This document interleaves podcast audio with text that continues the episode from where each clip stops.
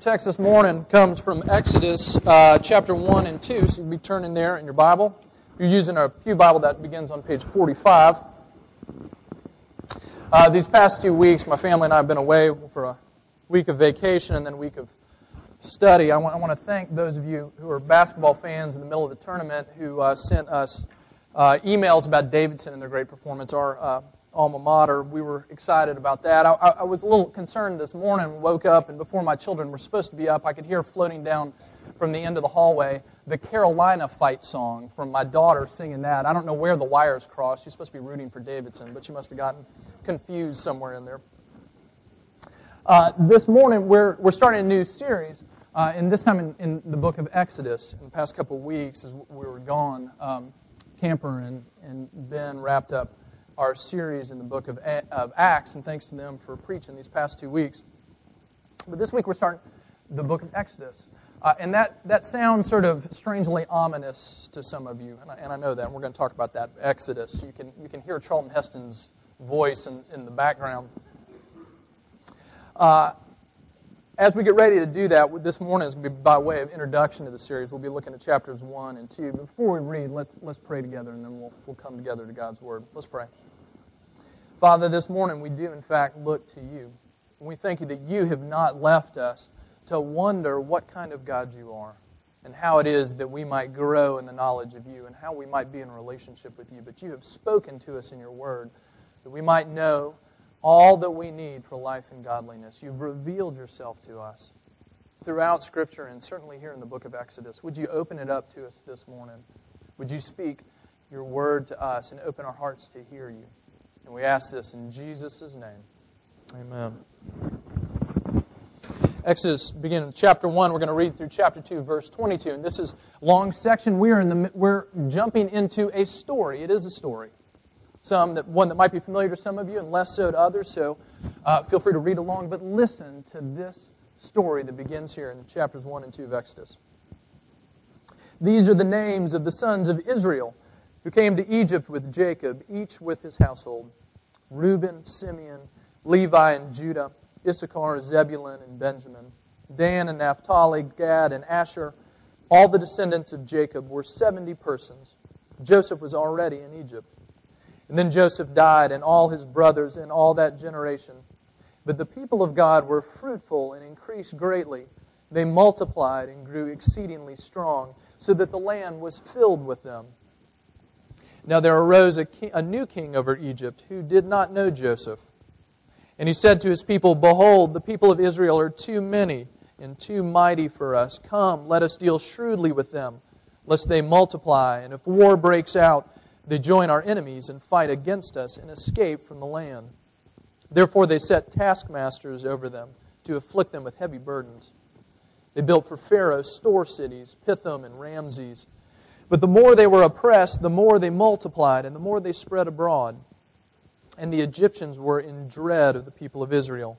So they ruthlessly made the people of Israel work as slaves, and they made their lives bitter with hard service in mortar and brick, and in all kinds of work in the field. In all their work, they ruthlessly made them work as slaves. then the king of Egypt said to the Hebrew midwives, one of whom was named Shiphrah and the other Puah, when you serve as midwife to the Hebrew women and see them on the birth stool, if it's a son, you shall kill him. But if it's a daughter, she shall live. But the midwives feared God, and they did not do as the king of Egypt commanded them, but let the male children live. So the king of Egypt called the midwives and said to them, Why have you done this, and let the male children live? The midwives said to Pharaoh, Because the Hebrew women are not like the Egyptian women, for they are vigorous and give birth before the midwife comes to them. So God dealt well with the midwives. The people multiplied and grew very strong. And because the midwives feared God, he gave them families. And then Pharaoh commanded all his people Every son that is born to the Hebrews you shall cast into the Nile, but you shall let every daughter live. Now a man from the house of Levi went and took as his wife a Levite woman. And the woman conceived and bore a son. And when she saw that he was a fine child, she hid him three months. When she could hide him no longer, she took for him a basket made of bulrushes and daubed it with bitumen and pitch. And she put the child in it and placed it among the reeds by the river bank. and his sister stood at a distance to know what would be done to him. Now the daughter of Pharaoh came down to bathe at the river, and while her young women walked beside the river, and she saw the basket among the reeds, and sent her servant women, and she took it. And when she opened it, she saw the child, and behold, the baby was crying. She took pity on him and said, This is one of the Hebrews' children. Then his sister said to Pharaoh's daughter, Shall I go and call you a nurse from the Hebrew women to nurse the child for you? And Pharaoh's daughter said to her, Go. So the girl went and called the child's mother. And Pharaoh's daughter said to her, Take this child away and nurse him for me, and I will give you your wages. So the woman took the child and nursed him. And when the child grew up, she brought him to Pharaoh's daughter, and he became her son. She named him Moses, because she said, I drew him out of the water. One day when Moses had grown up, he went out to his people and looked on their burdens, and he saw an Egyptian beating a Hebrew, one of his people. He looked this way and that, and seeing no one, he struck down the Egyptian and hid him in the sand. And when he went out the next day, behold, two Hebrews were struggling together. And he said to the man in the wrong, Why do you strike your companion? He answered, Who made you a prince and a judge over us? Do you mean to kill me as you killed the Egyptian? And then Moses was afraid, and he thought, Surely the thing is known. When Pharaoh heard of it, he sought to kill Moses. But Moses fled from Pharaoh and stayed in the land of Midian, and he sat down by a well. Now the priest of Midian had seven daughters, and they came and drew water and filled the troughs to water their father's flock. The shepherds came and drove them away, but Moses stood up and saved them and watered their flock. And when they came home to their father Reuel, he, he said, How is it that you have come home so soon today? And they said, An Egyptian delivered us out of the hand of the shepherds, and even drew water for us and watered the flock. He said to his daughters, Then where is he? Why have you left the man? Call him that he may eat bread. And Moses was content to dwell with the man, and he gave Moses his daughter Zipporah. And she gave birth to a son, and he called his name Gershom, for he said, I have been a sojourner in a foreign land. Okay, these first two chapters of Exodus that, that take us into this story, and it, and it is a story, and in the course of Scripture, a very significant story for the people of God. Um, and so this morning we're just going to look at three things about this about this uh, story as, as way of introduction for this series on Exodus, and then, then we'll have a couple points of application at the end. But here are the three things we're going to see this morning. That this story, the story of Exodus, is the story that begins in the middle, and it's a story of pain and suffering, and it's a story of deliverance and freedom. Okay, those three things about this story. First, it's a story that begins in the middle. Um, if you remember your high school English classes and the phrase in medias res, in the, in the middle of things, okay? You know, it's a literary term for stories that pick up right in the middle, and that's what's happening here. Okay, virtually, I don't think any of the English translations really bring this out, but if you look at the very first verse and the very first few words of Exodus, in the Hebrew, the very first word is and and these are the names of the sons of Israel. Okay, now if you're like me, when you were in high school, you had an English teacher that said you, you don't ever begin a sentence with the word and. And you certainly don't ever begin a chapter of a, of a book with the word and. And you would never begin a book, an entire book, with the word and. And yet this, this book begins with and because this is a story that we're picking up very much in the middle of things. And comes from what came right before it in the entire book of Genesis. This is a direct continuation of the story of Genesis. We're picking up in the middle. Uh, Genesis, if you're familiar with that book, you know, of course, it begins with the, the creation of the world and all things cosmic, but it quickly becomes the story of God's work in the life of one particular man and all his descendants. This man, Abraham, who lives in uh, a pagan land, and out of nowhere, God comes to him and says, Abraham, I'm making a covenant with you. I'm building a relationship with you that you were not looking for and I'm going to give you descendants as numerous as the stars of the sky, as numerous as the sand of the seashore. And I'm going to bring you into the land of Canaan, and I'm going to give it to you and your descendants. So Genesis is about God's coming into the human story to specifically the person of Abraham in order to bless him and his family, and ultimately to use that very promise and that very person to bless the entire world. It starts with Abraham. So most of Genesis is about God's promise coming to Abraham and Abraham's son Isaac. Isaac's son Jacob as the promise is passed from one generation to the next. And then, right near the end of the book of Genesis, Jacob has 12 sons One of whom is named Joseph. Joseph sold into slavery by his brothers, and he ends up in Egypt in prison until God raises him to prominence, and he becomes the number two person in, over all of Egypt, the number two man right next to Pharaoh, the second most powerful man in Egypt. And he knows that a famine is coming in the land of Canaan, so he calls his brothers to come and to live in Egypt where they will be provided for and be safe. And so Genesis ends with, in one sense, God's promise beginning to be fulfilled. God's people are growing, they're becoming, they're becoming numerous, they're flourishing, but they're in the wrong place because they're now in Egypt. God's brought them there. And you finish Genesis thinking about the promises of Abraham, thinking, why are they there? Well, that's where Exodus picks up. And these are the sons. And this is a direct quote, actually, from uh, Genesis 46, verse 8, where, where again we see the list of Jacob's sons. It picks up here, and we hear the next part of the story of what is God going to do in order to fulfill his promise to his people. How is he going to take care of them? And we find this remarkable thing has happened. 400 years have passed, and God's people have fallen into slavery. But as we're going to see over the course of this series, God brings his people from slavery to freedom. And this story of the Exodus is the central story of deliverance in all of the Old Testament. You see it referred to time and again throughout the Old Testament as the people of God look back to their forming as a nation as God brought them from slavery to freedom and brought them out of Egypt, ultimately back into the land of Canaan and established them as a people. This is their story. The Exodus stamp is over all of the Old Testament. And this was also the story of the first Christians when they looked back and saw God's work in the Old Testament of deliverance and salvation. It was their story. And so I'm just offering up to us this morning that it is also our story. For those of us who follow Jesus, Exodus is our story as well, because this is our God who comes and brings deliverance to his people. Let me ask you a question. How many of you ever feel a little bit iffy about the Old Testament? You know, you go back and read the Old Testament, and it feels uh, even more foreign than the New Testament, and even more removed, and maybe God feels even that much more confusing to you in the Old Testament than He does in the New. Uh, back in the second century AD in Rome, there was a, a teacher who came to prominence named Marcion. And Marcion began to teach that there were, in fact, two gods in the Bible. There was a God of the Old Testament who was capricious and wrathful, indignant. But then in the New Testament, we find that there's another God the God, the Father of Jesus, the God of mercy and grace and love. And the God of the New Testament, in fact, is morally superior to this Old Testament God, capricious and wrathful. Uh, Tertullian one of the church fathers, wrote a five volume work called Against Marcion to combat this early heresy.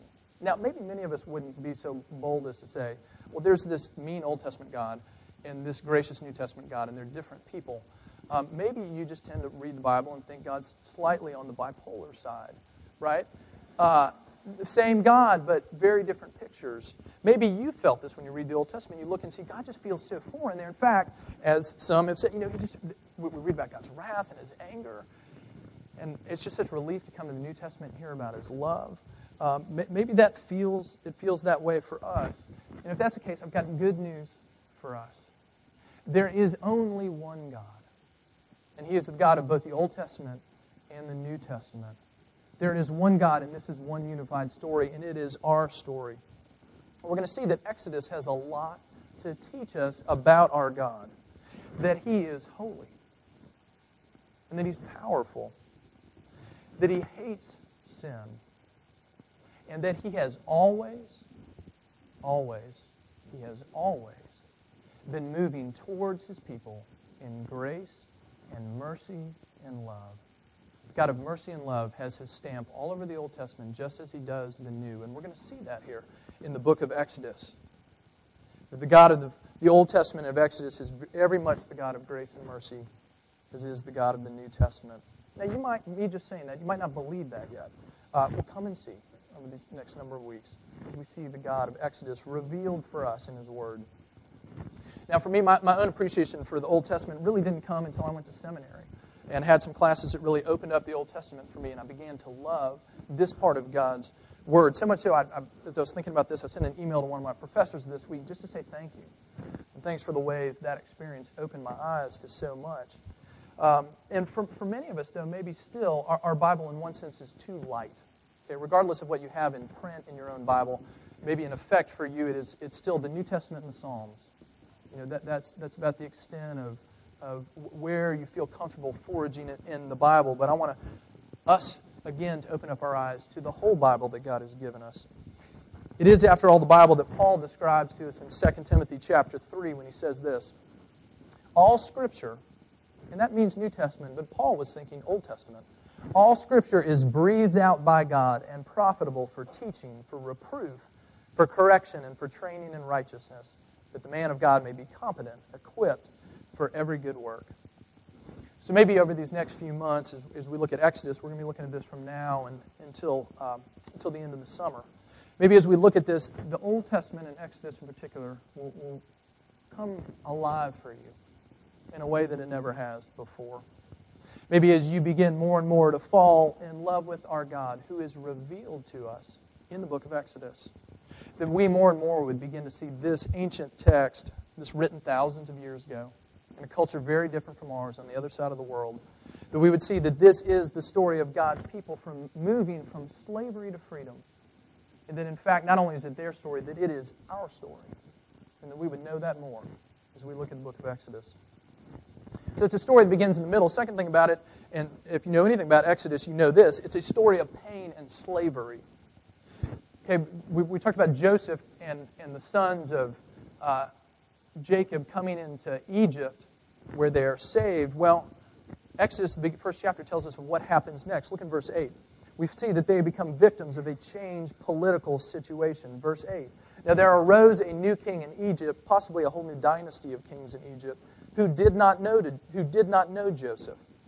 What does the Pharaoh do? He turns to his people and he says, These people are becoming too numerous, so much so that they are a threat. What if they rise up in rebellion?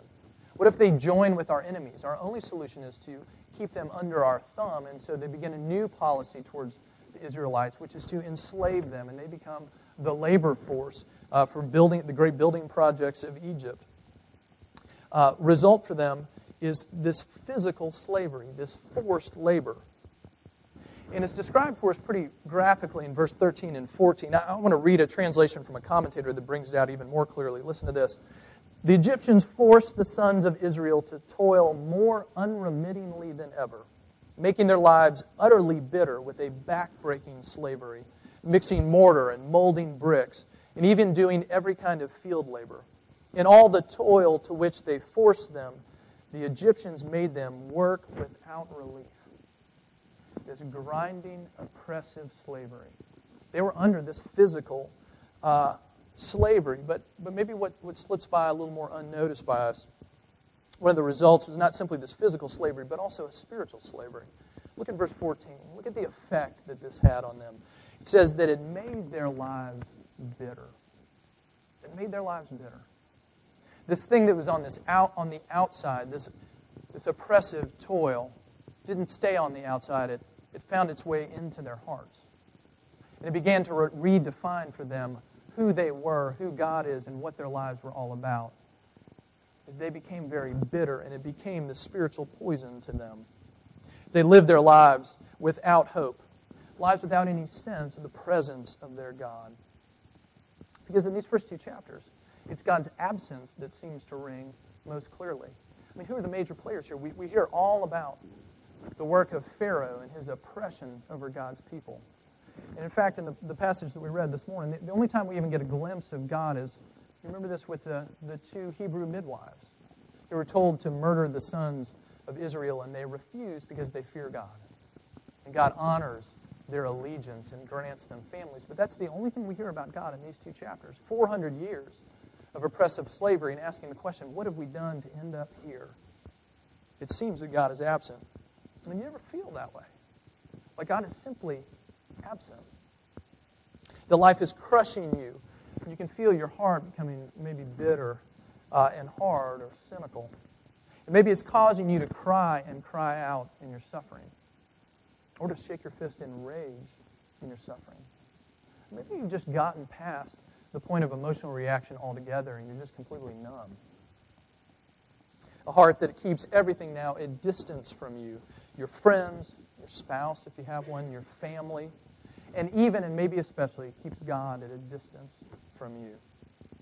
See, Exodus, we're going to see, has something to speak into our own experiences of pain and slavery and our own wrestling with the very real bitterness of life that comes our way. So it's a story of, of pain and slavery. But lastly, and we have to remember this, it is a story of deliverance and freedom.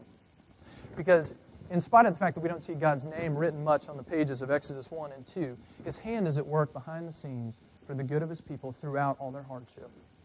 Uh, when he brings his people down to Egypt, look at what he does in verse 7.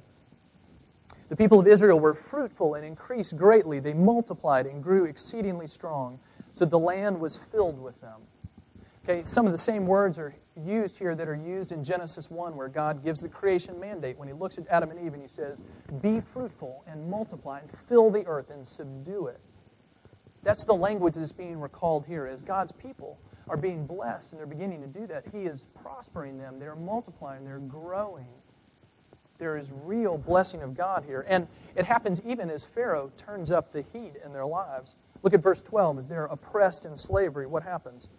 But the more they were oppressed, the more they multiplied, and the more they spread abroad. Even in the midst of the slavery, God blessing them and caring for them. But this Pharaoh, who is worried about the presence of Israel, and plan A for him is to put them into slavery, he quickly moves into plan B as the people continue to thrive. And he says, We have to control the population of the Israelites, and here's how we're going to do it we're going to kill the male children. So that's when he calls uh, the uh, Hebrew midwives and says, when, when, it's a, when you're delivering a baby and it's a boy, kill him immediately. And of course, they don't obey Pharaoh's order. So ultimately, what does he do at the end of chapter 1? He tells all the people in Egypt, when the Hebrews have children, if it's a male, throw him into the Nile and drown him. This is how we're going to rescue ourselves from the threat of Israel. Two things stand against the work of Pharaoh, this work of destruction. God is working healing and salvation even here. What happens? Well, one are simply the Hebrew midwives. Isn't it striking in a chapter where the most powerful person in Israel's life is the king of Egypt, and we don't know his name? But we know the name of these two Hebrew midwives recorded for us in Scripture. The dignity there of these two women, their names being recorded, and their small act of faithfulness and defiance against a king who would have them turn against their God. We see them, even them, bringing rescue to their people. And then, secondly, in chapter 2, the very beginning, what happens next? We see the story of Pharaoh is not the only story unfolding here. Because there are two Levites, this man and woman. Levites are the tribe that are eventually going to become the priestly tribe in Israel. And they have uh, children, one of whom uh, is a baby boy born at this time. A boy who will ultimately be named Moses, and Pharaoh has called them to throw this child into the Nile. And what do they do instead? They build a basket, they seal it up with tar. It's interesting, this word for basket, the only other time we get it, this word in the Old Testament is the word for the ark in Genesis 6 through 9, uh, something that is going to save God's people. They put Moses into this mini ark, and they set him afloat on the river that is Pharaoh intends to be the river of the destruction of Israel. And what happens? Israel, uh, excuse me, Pharaoh breathing his murderous threats doesn't account for his daughter, a woman with compassion who goes down to the river and finds this child, and who ultimately brings this child into the court of Pharaoh to be raised as one of her own sons, as Pharaoh's will is being thwarted again and again, and as God's good work of salvation is being worked out slowly and quietly, waiting to come to its full flourishing here in a few chapters. And God brings deliverance dramatically. We see the story of Moses. As I said before, this is the Old Testament story of deliverance and freedom from slavery. And we're going to see as we go through Exodus that freedom means two different things. One, it means certainly means freedom from. God's people are going to be freed from the physical slavery that they are under and their oppression by the people of Egypt. It is freedom from. But freedom is never only that. We're going to see also that it is freedom to. And in this case, it is freedom to a right and restored relationship with their God.